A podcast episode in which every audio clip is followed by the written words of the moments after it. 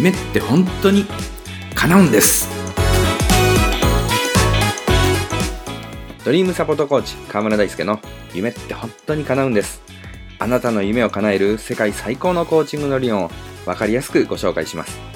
叶えたい夢があるあなた、夢を諦めかけているあなた、そして私には夢がないというあなた、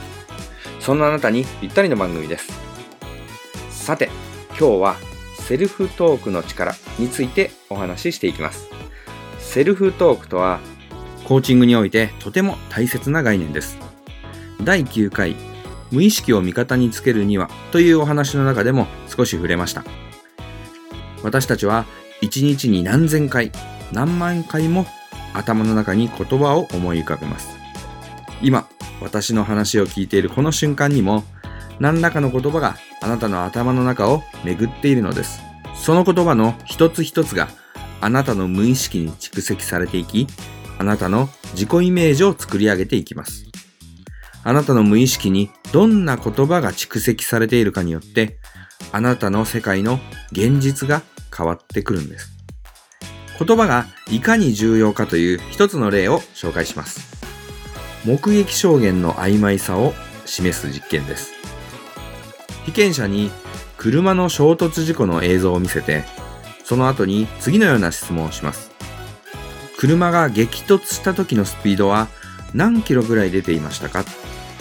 この質問をする被験者のグループを A グループとしましょう。 B グループの被験者には少し違う聞き方をします。車がぶつかった時、スピードは何キロぐらい出ていましたか。また C グループの被験者にはこんな聞き方をします。車が接触した時、スピードは何キロぐらい出ていましたか。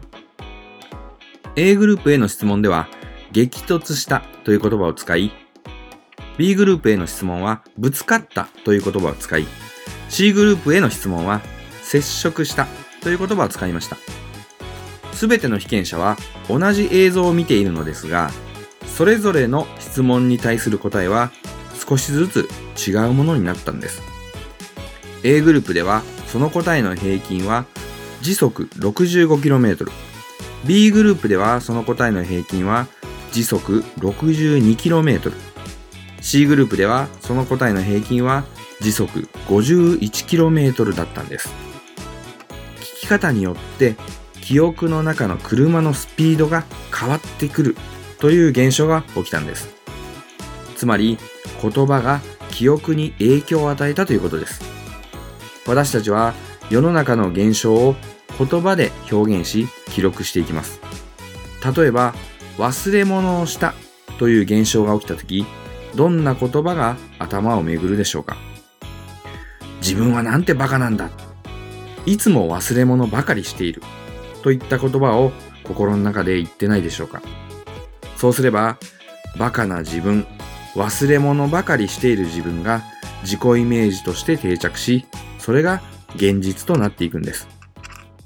このようなセルフトークは一日に何千回何万回と繰り返されています。何千回何万回というものすごい力を持っているのがこのセルフトークなんです。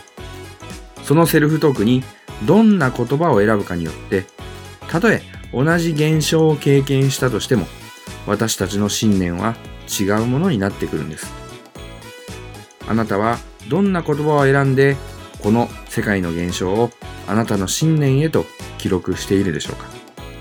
その言葉通りにあなたにとっての真実が作られていきます。それは幸運なのか、それとも不幸なのか、それは成長なのか、それとも衰退なのか、それが失敗なのか、それとも学びなのか。あなたが発する言葉、